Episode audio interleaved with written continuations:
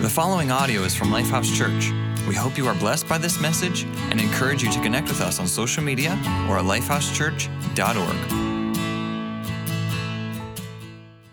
What are you fighting right now? What are you battling against in your life? You know, some of the fights that we face are, you know, kind of like obvious. They're things that you talk about. Maybe there's people in your life privately that you tell what you're up against. Maybe it's a conflict at work or you're frustrated with your boss or um, maybe it's a financial crisis or something going on in your home or your extended family. Uh, maybe it's a friend that betrayed you and, and it's, it's a really obvious conflict that you're fighting against or you know maybe, maybe it's something that is a little bit out of your control maybe it's a financial battle or it's a sickness and disease that you, you, you've just been battling it, but you just feel like you, you can't seem to break through. But I'm also aware that there are plenty of battles that we face that are far less obvious, right? There, there are things going on that we don't want others to know about. And in fact, for some of you right now, the reason you're joining online is because you're battling something that you don't want to bring into an auditorium something going on in your heart or your life that you just don't want to talk about. You don't, or, or you're, you're here, you're with, at one of our campuses right now, but you, you've got a battle inside of you that others are completely unaware of. In fact, if I, if I talk too directly about it, it might cause you to well up with tears or get really, um, you start to feel it really deeply. And so I want to I want to challenge each of you right now that there is a battle that nearly every one of us face that others are not aware of. I know for me, maybe, maybe an obvious one for me is, you know, if, if Laura and I are in a conflict or something and we're kind of battling at it, you know, verbally, I want to be clear, um, that, you know, what happens is in, the, in those moments, it's easy to start to get um, lost in the battle and start to view your spouse as the enemy. I want to challenge you that the fight that you're seeing is not always the fight that you're facing. There may be an enemy under the surface. But then there are also battles that you're facing, again, that are private and maybe even secret that you haven't talked about. And I know I've had my moments when driving down the road in my car, my thoughts are racing, but it's not just racing. I'm in a struggle. I'm in a battle in my thinking. I'm, in, I'm struggling with doubt. I'm struggling with fears. I'm struggling with insecurities. I'm questioning myself. Can I do this? Am I good enough? I've wrestled maybe more often than I'd even want to admit to how often I, I want to quit or escape or get away. Why? Because there's battles that we face, and it's hard to even be honest about it. And, and, and one of the ways that I recognize that there is a fight that I'm facing that is more than I'm seeing is when things start to get cloudy and confusing. There is a, a spiritual enemy that opposes us. And one of the tactics he uses is he distracts us and preoccupies us and gets us focused on thinking that others or other things or our own thoughts are the enemy when there's really a battle under the surface that we're facing. And so I, I try to tell myself to recognize when I feel confused, when my thoughts start to get cloudy, or things start to feel foggy around me. So I, I try to be alert to recognize wait, you know, my spouse isn't the enemy. There's something else going on. Or maybe what I'm feeling or what I'm thinking, that's not really the problem. There's something deeper going on. And so how do you how do you handle these fights that you're facing, these battles that you're going through, and, you've been maybe struggling with them too long, and it's time for a breakthrough?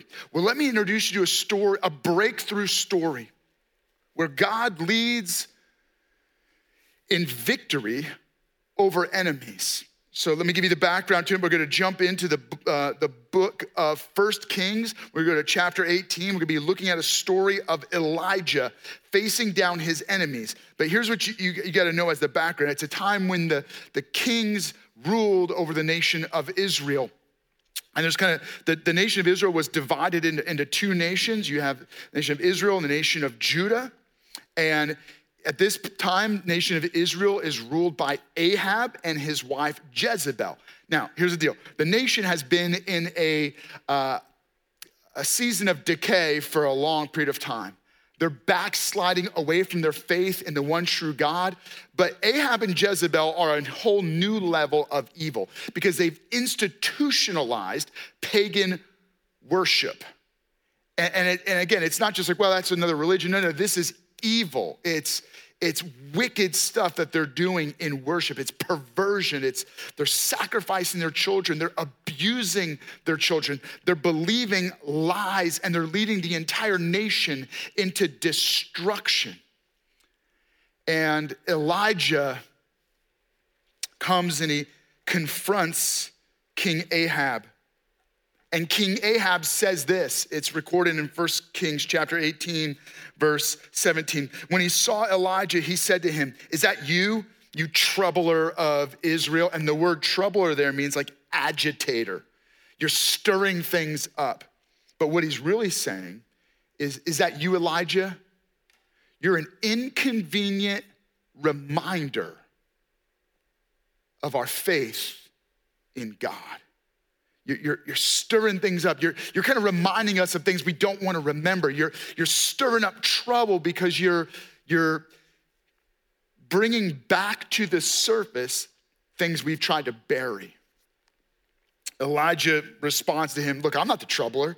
You and your family are causing havoc and trouble in our nation. Now, here's what we're gonna do summon the people from all over Israel to meet me on Mount Carmel and bring four, the 450 prophets of Baal and the 400 prophets of Asherah who eat at Jezebel's table. So you kind of get meeting the two kind of dual um, false gods that Ahab and Jezebel have brought, made prominent in the nation. Uh, the, the, the, this god of Baal and, and, and Asherah. And it was just this, um, they worship with this just perverse sexual um, destructive activity. And, and so here's what, here's what um, Elijah does he goes, I've had enough. I'm tired of just letting this happen to my nation. Somebody's got to stand up and confront this. Somebody's got to face down this battle that we've been dealing with for far too long. Now, your mind might immediately be thinking, well, man, where's Patrick going with this message? Are we going to start talking about confronting the issues in our nation? No, no.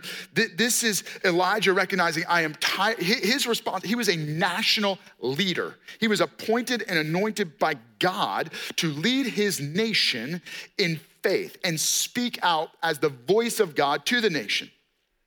In your life, what does God called you to face. And Elijah was saying, Man, we've been dealing with this for too long, and I'm tired of it. And he, he wants to confront it and say, Once and for all, let's have a duel. And let's see who God, which God is truly God. In fact, that's almost immediately where he goes. Elijah went before the people and said, How long will you waver between two opinions? If the Lord is God, follow him. But if Baal is God, follow him. In essence, Elijah is saying, pick a side, choose. The nation of Israel is vacillating between, oh, we believe in God, we, are a nation of God, yet we're actively practicing these false religions. We're actively engaged in evil. And I, I, think it calls out the duplicity in every one of our hearts that we can, we can get easily torn between and, and wavering between two ideas. I, I want to live for God. And yet my behavior says just the opposite. And he, he does a little word play here. He uses the word wavering, which is the idea of, of vacillating or alternating between two sides of a road. So you're, you're approaching a fork in the road. And he said, You got to choose which side, which way you're going to go. But, it, but in the word wavering, it actually implies like this idea of limping. Uh, the priests, as they begin to get into this, uh, and Elijah's aware of this, the way they the way they um, behave when they're trying to worship their gods, it looks pretty lame. It, they, you know, they, they, they hurt themselves, they cut themselves in their, in their expressions of worship to these false gods, and they, they flail around like, like, they, like they're just totally weird. And so he's going, you're, if you're acting like these priests and you're just flailing down the road of life, you got to pick which side. Are you going to go toward evil or you go toward God. And, and, and the point that really jumps out here is that God fights for those who choose to side with him. God is fighting for you. God loves you. God is after you. But God cannot will not force you to choose him. And so you have an option. God is fighting for you. In fact, he not only fights for you, God won the battle for you. God God won your breakthrough victory, but you've got to be willing to choose that. And choosing breakthrough victory begins with choosing God making a decision to say, I will side with God. I'm not gonna keep vacillating between saying, Oh, I'm, I'm gonna follow God, but I'm gonna do what I want. I'll go to church, but then I'm also gonna live this way. I want to believe in Jesus, but I want control of every other aspect of my life. No, God, you can't have that part of my heart. No, God, you can't have my sexuality. No, God, you can't have my attitudes. No, God, you can't have that habit, right? He goes, You can't keep vacillating. You can't keep limping around, flailing between living for God and living for yourself or following evil. And so he confronts us and invites people to choose. And so, my challenge for you right now is I'm to invite you to choose. Some of you, it's to be your first choice, saying yes to Jesus by faith and putting your full heart of devotion into God. For too long, you've been vacillating. For too long, maybe you've been, the fight you've been in is that you've been living the wrong way, and it's time to shift and say, I, I, I need to put my full faith in Jesus Christ. I'm inviting Jesus to forgive me of my sins and make me new. Here, here's what I know that God already fought for you and He won the battle for you through Jesus Christ, who about a thousand years later showed up on the scene, not, not to confront a nation but to give his life as the payment for our sin destruction. He stepped in between us and the ruin, the ruin that was that was coming our direction, the, the destruction we were facing, right? If you're limping down the road and your head, like, imagine you're driving a car and you're, you know, you're toggling between making this turn and this turn. And, you, and if you don't choose, you're gonna slam into destruction. Or you're choosing destruction. Jesus stepped in and he took on the hit of our destruction. He embraced our eternal death sentence when he died on the cross.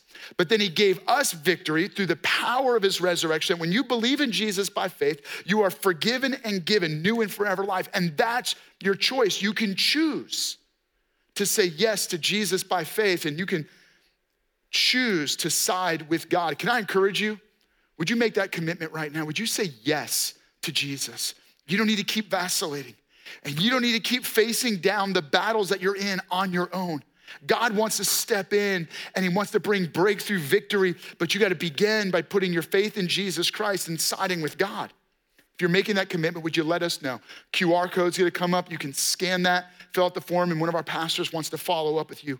As you begin this new journey in relationship with God, as you choose to say, God, I am siding with you. You've already sided with me. You're fighting for me. You took on my battles already. But God, today I'm choosing to side with you. Others of you, you believe in Jesus, but you've been vacillating. Some of you right now, you know exactly what I'm saying quietly and privately on your own, you know that things are not where they need to be in your relationship with God. And it's time for you to make a commitment to say, I am going after God once and for all. I'm giving up pursuing things that are wrong. I'm giving up trying to um, control believing in God, yet doing what I want. And you're ready, you're ready to make a commitment to say, I'm gonna give up doing what I want and I'm going with God. Well, here's what comes next. Let's jump ahead here. So he Elijah has this confrontation moment. He, he challenges them to a duel, and the idea of the duel was going to be this. He said, he said to these 850 priests, he said, Look, you, you set up a, a sacrifice and you call out to your gods, and after you're done, let's see what happens. I will set up a sacrifice and I'll cry out to my God, the God who answers with fire that comes down and consumes the sacrifice. That God, he's God, right? And so now the, the priests of Baal and Asherah, they've been, they've been cutting themselves, they've been screaming, they've been flailing, they've been dancing all kinds of in a lame way, and nothing happened. And, and um, Elijah kind of like starts I say it's like kind of like starts making fun of them. Like, where's your gods? Maybe your God's asleep and you got to wake him up. Yell a little bit louder. Maybe your God is using the, the toilet and you got to you got to like wait for him to come out of the stall. Like Elijah is probably having a little too much fun with this. And then it gets his turn. Then Elijah said to all the people, Come here to me.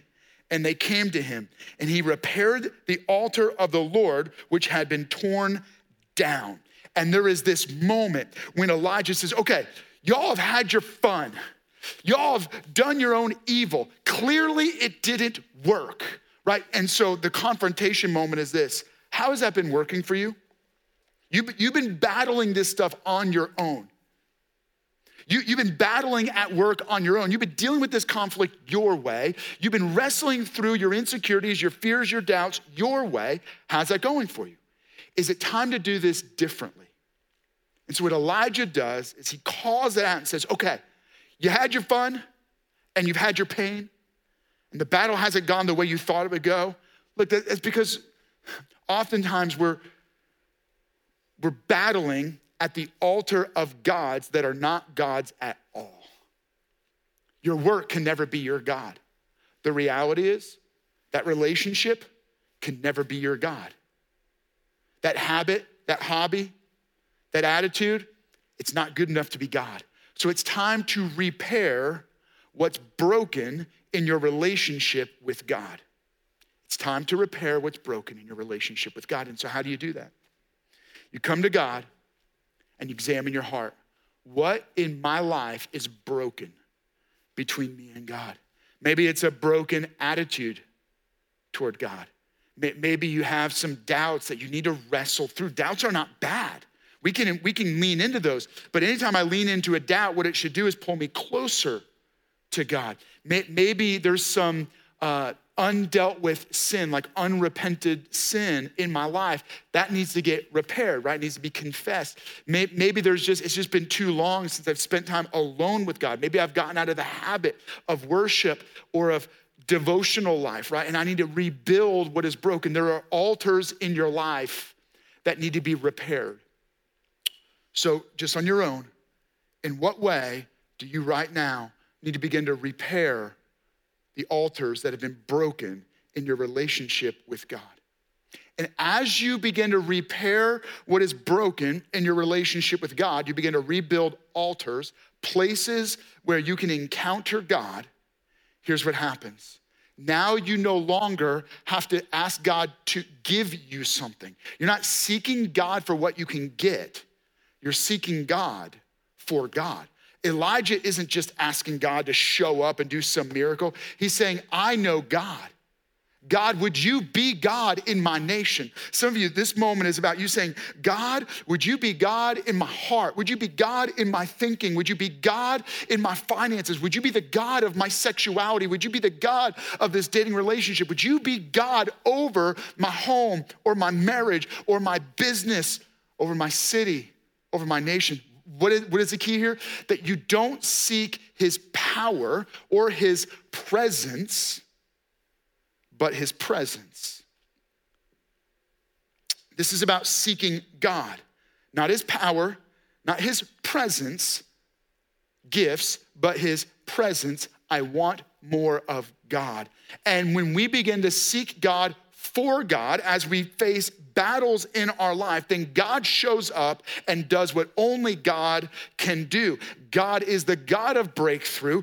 God uh, already has given you breakthrough victory. He's, he's already fought for you and won the battle. And now we've got to begin to put our focus on God, repair what is broken, so that when we come to the altar of our relationship with God, I am seeking God's presence rather than his presence gifts. I don't just want something from God. I want more of God. And when your life is filled with more of God, supernatural and miraculous breakthrough things begin to happen. Let's read this. At the time of the sacrifice, the prophet Elijah stepped forward and prayed, Lord, the God of Abraham and Isaac and Israel, let it be known today that you are the God in Israel. You are the God in Israel and that I am your servant and have done all these things at your command. Answer me, Lord, answer me, so that these people will know that you, Lord, are God, and that you are turning their hearts back again. Then, then fire of the Lord fell and burned up the sacrifice and the wood and the stones and the soil and licked up all the water in the trench. Before Elijah um, prayed, he had um, his servants pour water all over the animal sacrifice, all over the altar. Three times they poured huge buckets of water. He put a trench around the altar so that it would just be drenched in water. And then he said, God, would you show up? And then fire fell and it consumed, uh, it consumed the sacrifice. It consumed the rocks that made the altar and it burned up even the water. And the point was this God fights for your breakthrough victory. God wants to show up and do the impossible.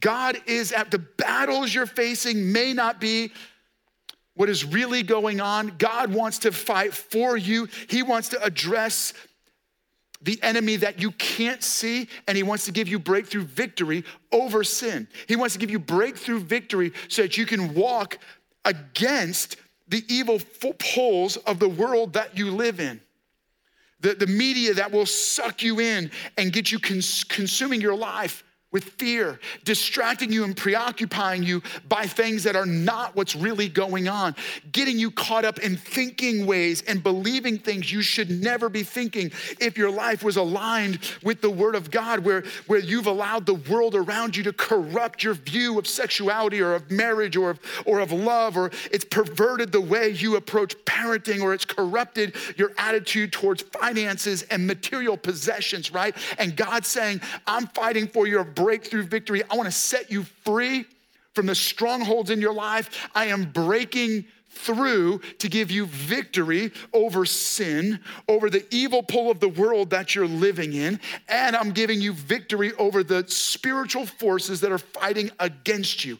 I'm fighting for your marriage. Now I'm gonna invite you to fight for your marriage. I'm fighting for your children. I'm gonna invite you to fight for your children. I'm fighting for your purity, for your generosity, for your holiness. Now I'm inviting you to participate with me. And that was the key. God invited Elijah to participate in breakthrough victory. God wants you to be an active participant in experiencing and fighting for breakthrough victory. You got to become part of the expression of generosity. You got to become a participant in living a holy life. You got to become an active participant in living free from being consumed with fear and doubt and preoccupation with guilt and shame and regret. Allow God to work through you and bring you into breakthrough victory as you participate with God.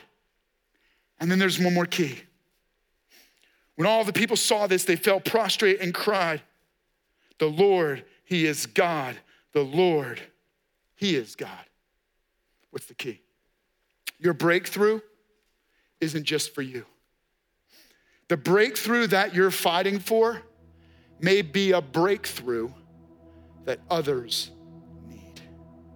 Your breakthrough and the reason you're battling for breakthrough may be that others need you to battle for their breakthrough. What God wants to do in you, He wants to do through you. He wants to pour breakthrough in your life to pour breakthrough through your life. As he gives you victory, you can begin to share that victory with others. Elijah is praying and he's saying, God, would you show up and would you do something miraculous? Because I am believing that when you do that, you're gonna change the hearts of the, the people that are present. They're gonna see you and they're gonna know you and they're gonna believe in you. That's my prayer. God, would you do it in me so that you can shine through me? Would you bring breakthrough victory in my life so that you can show others that you are God, that you are a God above all gods? Would you use my generosity to show that you are a generous God? Would you show, would you use my relationships, my marriage, my family to show off that you are a God of reconciliation or a God of hope. You're a God of strength. You're a God of lavishing love, right? God wants to bring breakthrough victory in your life because it's not just for you. So, how can your life become um, experience breakthrough victory so you can become a conduit of breakthrough victory? Would you allow me to take a moment right now? I've been praying for you, been praying for this moment, believing that there would be a, a rising faith in this space where you are right now, you're joining us online. I'm believing that the atmosphere of faith would begin to stir in your heart, that the temperature of grace will begin to rise in our campuses so that you would believe for breakthrough victory in your life against the enemy, the real enemies that you're facing. That God would give you clarity of sight to see past the battle that you're in to recognize the real enemy that you're fighting against. Let me pray for you. Heavenly Father, thank you that you are the God of victory. Jesus, that you came and you fought for us, not against us, and you fought for our breakthrough victory, that you defeated sin, that you give us victory over death, and you give us the promise of eternal life, that you defeated the works of darkness, that the enemy has no power in our lives, that when we proclaim the name of Jesus over our homes, when we proclaim the name of Jesus in our workplaces, when we proclaim the name of Jesus over our class, over the, the schools in our community, God, that you are king over all. And we believe for breakthrough victory. And God, I'm believing for breakthrough in the lives of every individual that's joining us right now, that they would experience something supernatural and by faith they begin to take hold of breakthrough victory. They begin to participate with you in breakthrough victory, and they begin to share that breakthrough with others in Jesus' name. Amen. Thank you for listening to audio from Lifehouse Church. We believe that through Christ, life change happens here. So we invite you to connect with us further by visiting lifehousechurch.org.